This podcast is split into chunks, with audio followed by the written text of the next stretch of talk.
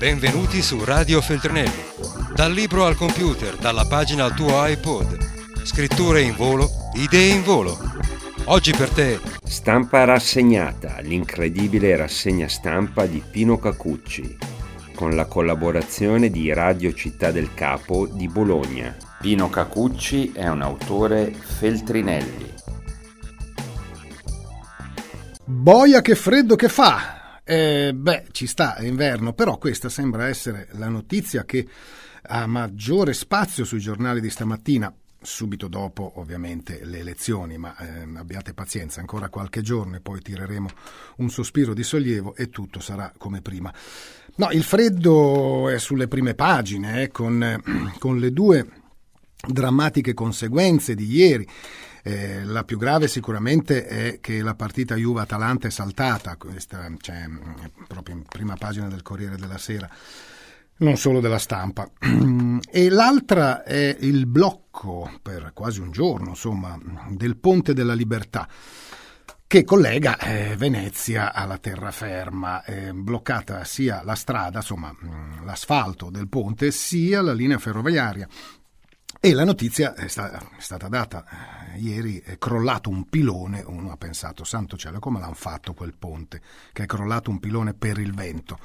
No, il pilone sosteneva un cartellone, cioè non c'entra niente il povero ponte, il ponte stava benissimo. Però hanno messo lì un cartellone un po' troppo grande per la bora che l'ha strappato via e così il pilone si è messo di traverso eh, bloccando l'accessibilità a Venezia. Anche questo lo leggiamo sul Corriere della Sera. E, um,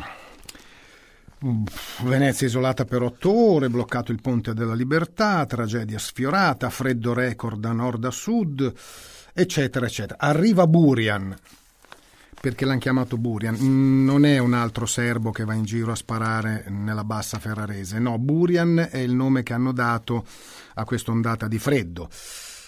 Roma si ferma. Opla. Neve e gelo sulla capitale. Raggi chiude le scuole, ma come? Mm, per via telefonica, perché la sindaca di Roma si trova in Messico. È in Messico a una conferenza sul clima, pensate un po', ironia della sorte. Un'allerta che ha spinto la sindaca Virginia Raggi ieri in Messico per partecipare alla conferenza sul clima con 40 colleghe di tutto il mondo. Pensate che l'anno scorso a New York fu costretta a tornare indietro, ironia della sorte, per una bufera di neve. Ma insomma, lei eh, si sposta per andare a riunioni sull'ambiente e l'ambiente si scassa completamente. Ma vabbè, non è che c'entri lei per carità. Comunque, eh, stavolta non è tornata precipitosamente dal Messico, anche perché ancora, insomma, a Roma non è successo nulla di grave. Ehm, ora, ehm, a, parte, a parte che finalmente stamattina si parla dei desaparecidos italiani in Messico, ehm, non è che ci siano sviluppi decisivi, ma qualcosa sta accadendo.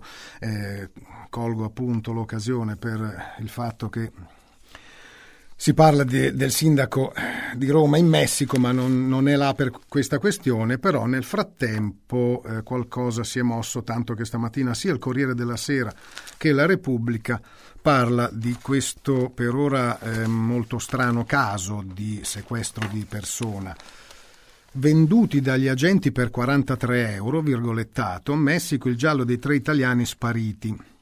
I quattro poliziotti arrestati hanno confessato, forse eh, i tre napoletani sono in mano a una banda di criminali. C'è stata anche una fiaccolata a Napoli, ma eh, ormai eh, diverse, diversi giorni fa, addirittura settimane fa, quando si tentava appunto di far parlare del caso, perché se qualcosa in Messico si è mosso è unicamente perché in Italia si sta facendo un po' di chiasso e quindi hanno han sentito l'obbligo di eh, quantomeno di arrestare quei quattro poliziotti. Altrimenti, figuratevi, in un paese dove nel solo 2017, questi sono i dati ufficiali usciti pochi giorni fa, nel solo 2017 eh, gli omicidi sommano a 42.000, cioè neanche in Siria succede tutto questo, ma, neanche mettendo assieme i morti di Siria e Afghanistan si arriva a 42.000 all'anno, quindi eh, ben più di 100 al giorno, e dove i desaparecidos secondo Amnesty International sono ormai 25.000 e eh, secondo molti altri sono 50.000, beh che volete che pensino a tre napoletani, poveretti. Però ecco, evidentemente le pressioni fatte da um, un po' di stampa che non ne ha parlato molto, ma forse chissà persino da chi l'ha visto che ha dedicato eh, diverse eh, così, eh, non dico ore, ma comunque mh, diversi pezzi di trasmissione al caso, telefonando anche in Messico, insomma, in qualche modo mettendosi in contatto con le autorità, allora si sono sentiti di dover fare qualcosa.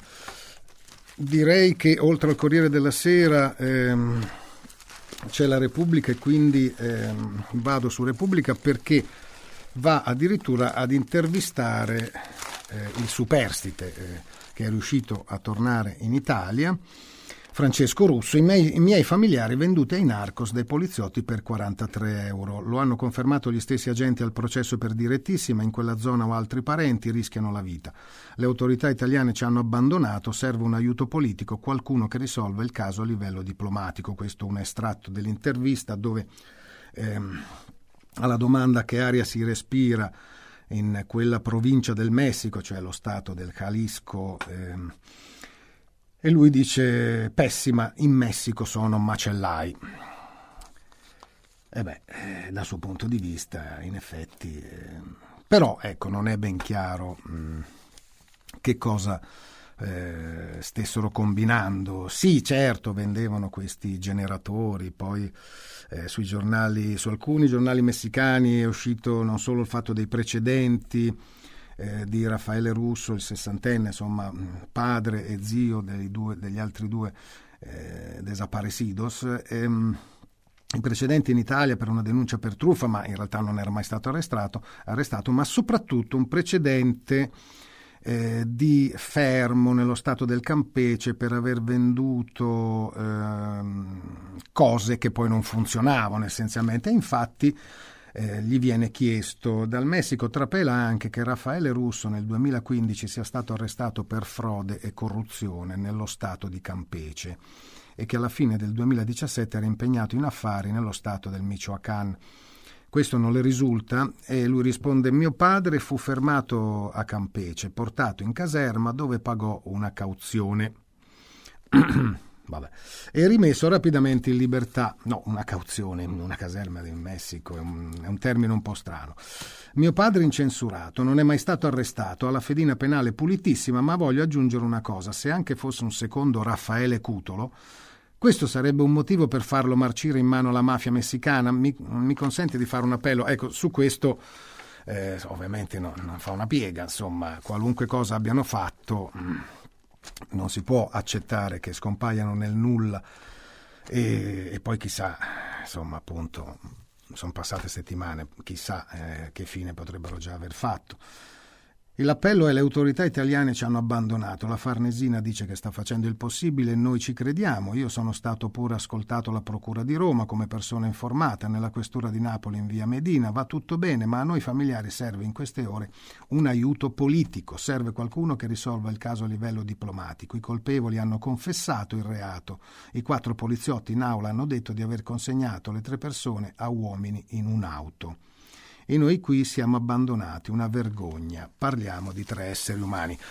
E infatti quello che c'è da chiarire, eh, e lo possono fare solo i quattro poliziotti, tre uomini e una donna, c'è da chiarire perché l'hanno consegnati, cioè volevano, li consideravano un po' come fanno i gruppi jihadisti che se li passano fra loro, ma per fare milioni di dollari o di euro, non per altri motivi. Ecco, li hanno consegnati perché pensavano a un riscatto, ma non è eh, tipo di persone che potessero pagare chissà quale riscatto. Chissà se ci saranno sviluppi. Dunque, eh, tirem innanzi, dicevo, coraggio che ancora pochi giorni e poi finirà questa campagna elettorale. Se ne parla per pagine, pagine, pagine, ovviamente su tutti i quotidiani, anche di stamattina. La, eh, il titolo più curioso è sulla stampa, La Campania è l'Ohio d'Italia la Campania, l'Ohio d'Italia, cioè, ma avete presente Napoli, Sorrento, la costiera malfitana, cioè la, quella è l'Ohio? No, è l'Ohio nel senso che lì Forza Italia e Movimento 5 Stelle si giocano il futuro, contendendosi pochi collegi, insomma questo è il termine di paragone. E il paradosso, scrive la stampa, per vincere Berlusconi deve sperare che il PD tenga tenga. E, ehm, sul Corriere della Sera troviamo invece um, un assunto dei programmi dei partiti. Eh, già la settimana scorsa qualcuno, la stampa in particolare, si era messo a fare i conti sulle promesse dei partiti, promesse che eh, sommavano ormai a mille miliardi, cioè, vabbè, insomma, era intrinsecamente sarcastico quel conto. Ehm, oggi abbiamo dall'inquinamento all'economia verde sul Corriere della Sera le strategie dei partiti e il loro costo fiscale altino. Eh? Il centro-sinistra dice stop al carbone e rinnovabili. Eh, stop al carbone e rinnovabili, cioè lo stop anche alle rinnovabili, non è chiaro questo titolo, non è chiaro. La sfida Dem, basta plastica, è eh certo. Movimento 5 Stelle, linea dura sul cemento, un ufficio biciclette al Ministero. Mm, anche qui è chiaro che le noleggiano o che proprio è un ufficio per i diritti dei ciclisti. Vabbè. Centrodestra, Forza Italia vuole reti più efficienti. Suppongo, dato il loro leader, reti eh, nei campi di calcio. La Lega, due punti, rifiuti giù la tassa. Ecco, l'essenziale è non pagare la tassa, poi i rifiuti, boh, qualcuno ci penserà. Liberi uguali invece, ecco questo è ambizioso, eh, sentite, raggiungere rifiuti zero.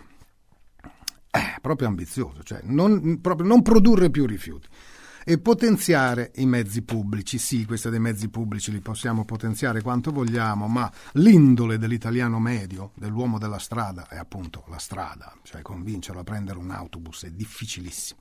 La pigrizia dell'automobile, tra l'altro stamattina eh, su quasi tutte le prime pagine c'è l'annuncio che quella che una volta si chiamava Fiat e mo è FCA. Eh, non farà entro il 2022 non farà più motori diesel capirai no solo, insomma, solo la Fiat insomma, non è certo la fabbrica che produce più automobili nel mondo, ma chissà cosa faranno le altre. Vabbè, ehm, no, in questa carrellata eh, sulle elezioni non può mancare il fatto, il fatto che, eh, che, il signor B chiama il falso quotidiano. Eh, prima pagina B come basta, il Caimano contro il libro di Travaglio che cita il verdetto dell'Utri. Eh, infatti su questo giornale, il Fatto Quotidiano, si fa il possibile per non mettere il cognome, lo chiamano B. Punto, lo chiamano Silvio, lo chiamano Cav come se quel cognome portasse un po' scalogna. Comunque, B come basta. Pagava la mafia e insulta il fatto. La prossima settimana il suo partito potrebbe tornare alla guida del paese, contando sulla scarsa memoria dei suoi concittadini. Il Cavaliere accusa il volume edito da Paper First di indagare il suo nome, di infangare, scusate, indagare anche troppo l'hanno indagato, no, no, di infangare il suo nome. Eppure tutto scritto nero su bianco nelle motivazioni delle sentenze che hanno mandato in carcere il Fido Marcello, già fra i fondatori di Forza Italia. Eh, insomma, eh, quindi eh, B come basta, minaccia, denunce, querele, sfracelli, però risponde il fatto eh, è tutto agli atti, insomma. La convention milanese ha detto per il falso quotidiano avrei pagato per anni Cosa Nostra. Che infamia! Eppure lo dice anche la Cassazione. E il virgolettato attribuito al signor B è io vera vittima di mafia. Eh già. Povera creatura. Eh, bene. Eh, tra, tra, qui, tra, il freddo e le elezioni mh, mm, pare che gli italiani non, non stiano passando un periodo particolarmente felice. E sul fatto c'è Robecchi che mh, mm, coglie l'occasione di Ehm, di questa uscita del FIL, cioè mm, non c'è solo il PIL ma c'è anche il FIL, insomma l'indice di felicità dei popoli, così si potrebbe definire. Siete infelici, compilate il modulo e eh, andiamo a leggere qualcosa di, eh, di quanto siamo infelici in questo paese. Dunque, gentili contribuenti, l'introduzione dell'indice di felicità permette finalmente di superare gli aridi calcoli del PIL. I soldi non sono tutto nella vita, ci sono anche piccole e grandi gioie, come trovare parcheggio sotto casa, e questo vale due punti di felicità.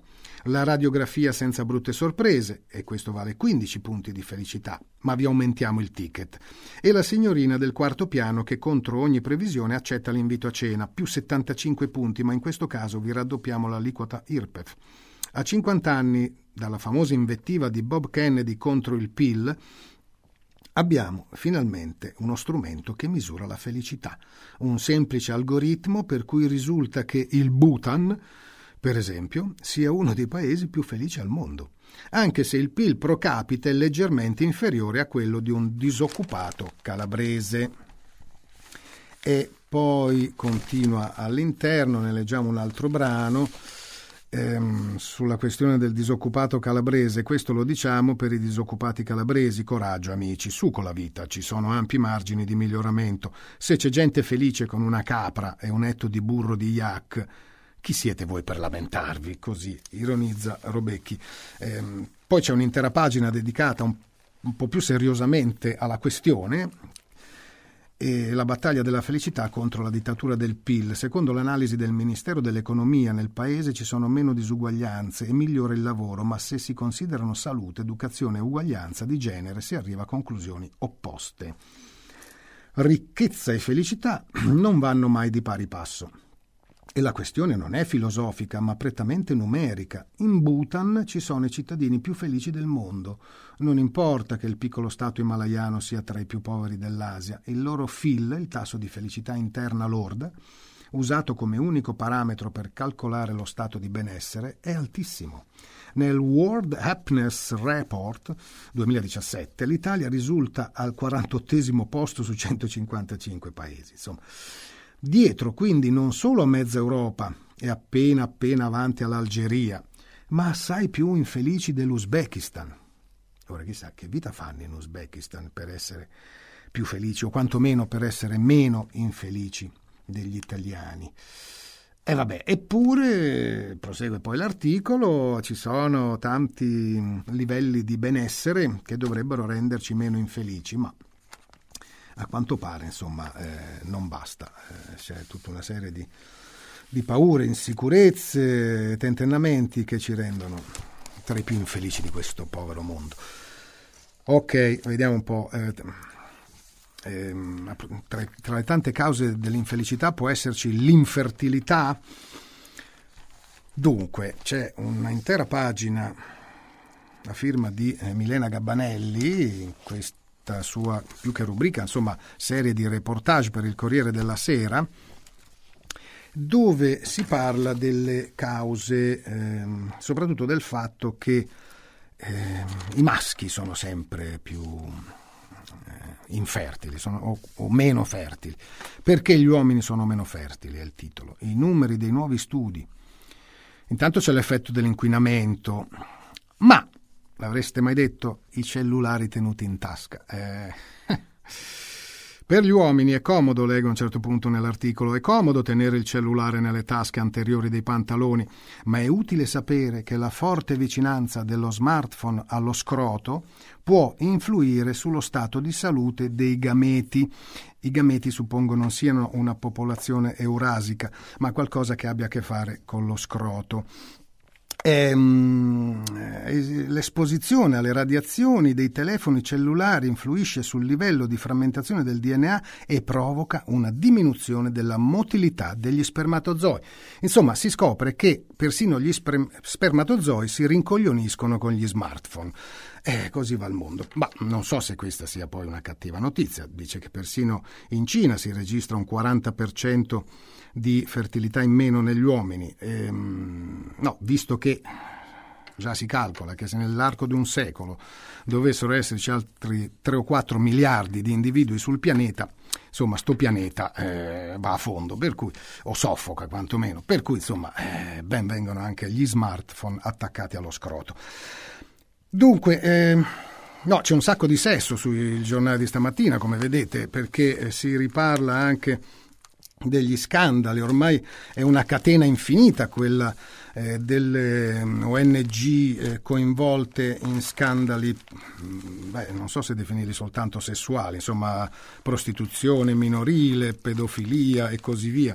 Eh, su Repubblica di stamattina mh, mm, si, se ne riparla, c'è l'elenco, Oxfam, Save the Children, persino la Croce Rossa in questi giorni hanno sparato sulla Croce Rossa. Ehm, adesso c'è anche coinvolta la, l'ONG che era cara all'EDD. Vabbè.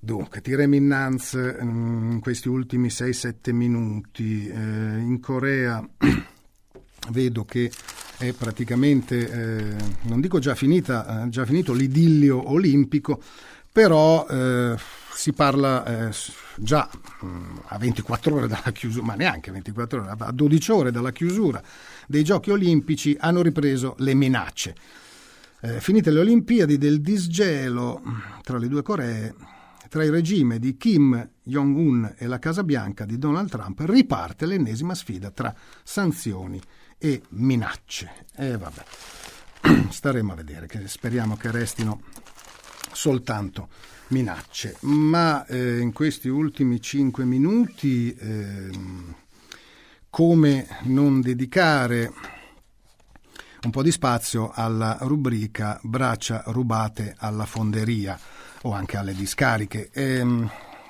si è chiusa, si è chiusa, spero, insomma, la settimana della mo- l'ennesima settimana della moda a Milano e mh, mm, ne parlano profusamente i quotidiani di stamattina. Per esempio, la stampa mette in prima pagina il debutto dei droni in passerella Milano, la settimana della moda di Milano seduce il pubblico con il debutto dei droni. Un volo accompagnato dalla musica sacra, studiato per presentare le nuove borse di stagione. Così la passerella di Dolce Gabbana con un mix di elettronica mistica si trasforma in un inno alla fashion devotion e gli abiti diventano religione. Cos'è successo? È successo che hanno fatto volare le borse. Si dirà, basta leggere i giornali che le borse cominciano a vorticare, prima o poi volano, ma comunque no, borse nell'accezione bolognese del termine, suppongo. Insomma, le borse di Dolce Gabbana volavano eh, ieri sulla passerella a Milano, attaccate ai droni. E, ehm, No, mi ero dimenticato un'altra cosa che ci tenevo a dire dei giornali di stamattina, che c'è almeno un, un vescovo che, eh, così, eh, che, dice a Salvini di, eh, insomma, che, che, è una vergogna che usi il Vangelo eh, nei suoi comizi. La curia contro Salvini. Ehm, intervistano il vescovo di Ferrara, dice con quel rosario es- esibito strumentalizza la fede. Dice a un certo punto il vescovo, la prima impressione è quella di una grave strumentalizzazione di due, due segni importanti, fondamentali dell'esperienza cristiana peraltro da parte di un partito che non si è mai dichiarato di ispirazione cristiana e che si accompagna a una sorta di fondamentalismo cattolico, contrapposto ad altre forme di fondamentalismo religioso. Come dire che lui è l'altra faccia della jihad. Bene, ehm, Chiudiamo con, con, una, eh, con, una, notizia drammatica che in questi giorni ha occupato molto spazio, non solo sui giornali, ma eh, su molti siti informativi. Eh, io ve la leggo così. Insomma, non, si, non è ancora chiaro se sia stato uh, una, un tentativo di attentato terroristico, l'ennesimo ai danni di uh, un volo di linea ma ehm, questa volta ha riguardato il volo Transavia, compagnia olandese Transavia da Dubai ad Amsterdam e il titolo è C'è stato un atterraggio di emergenza a Vienna causa flatulenza a bordo. Il pilota è dovuto atterrare per una rissa a bordo del velivolo scatenata da un passeggero con problemi intestinali. E mh, leggo più avanti che quando l'aereo è dovuto atterrare per emergenza a Vienna, ehm, perché niente da fare, insomma il passeggero continuava a emettere peti e pare se ne compiacesse, per cui eh, il suo vicino ha cominciato a fare a botte, ma vabbè, ehm, subito è intervenuta la polizia che è salita a bordo, suppongo la speciale unità antipetomani che è provvista di maschera antigas, famosa in tutta l'Austria. Eh, una, insomma la polizia è dovuta intervenire. Ovviamente un fatto così grave ha suscitato tutta una serie di reazioni da parte dei governi del mondo. Eh, Putin ha dichiarato lo sosteniamo da tempo che non è Assad a far uso di armi chimiche. Eh, Trump che già aveva proposto che gli insegnanti e bidelli si dotassero di pistole per rispondere al fuoco degli studenti pazzerelli, in questo caso ha esortato le compagnie aeree a dotare hostess e steward di una dieta a base di fagioli, ceci e lenticchie in modo da rispondere, no, sto leggendo qui da una notizia eh, di un'agenzia in modo da rispondere colpo su colpo. E infine per l'Italia si è espresso Oltre all'editoriale di sei pagine di Eugenio Scalfari, si è espresso anche il ministro Minniti che ehm, ha dichiarato eh, che eh, in ogni caso eh, il petomanismo appartiene al passato e non potrà mai risorgere perché la nostra è una grande democrazia. Buona settimana a tutte e a tutti, un po' meno ai petomani volanti e ai ministri petulanti. Radio Feltrinelli, tieni la mente a sveglia, non smettere di leggere. Resta collegato a questo podcast.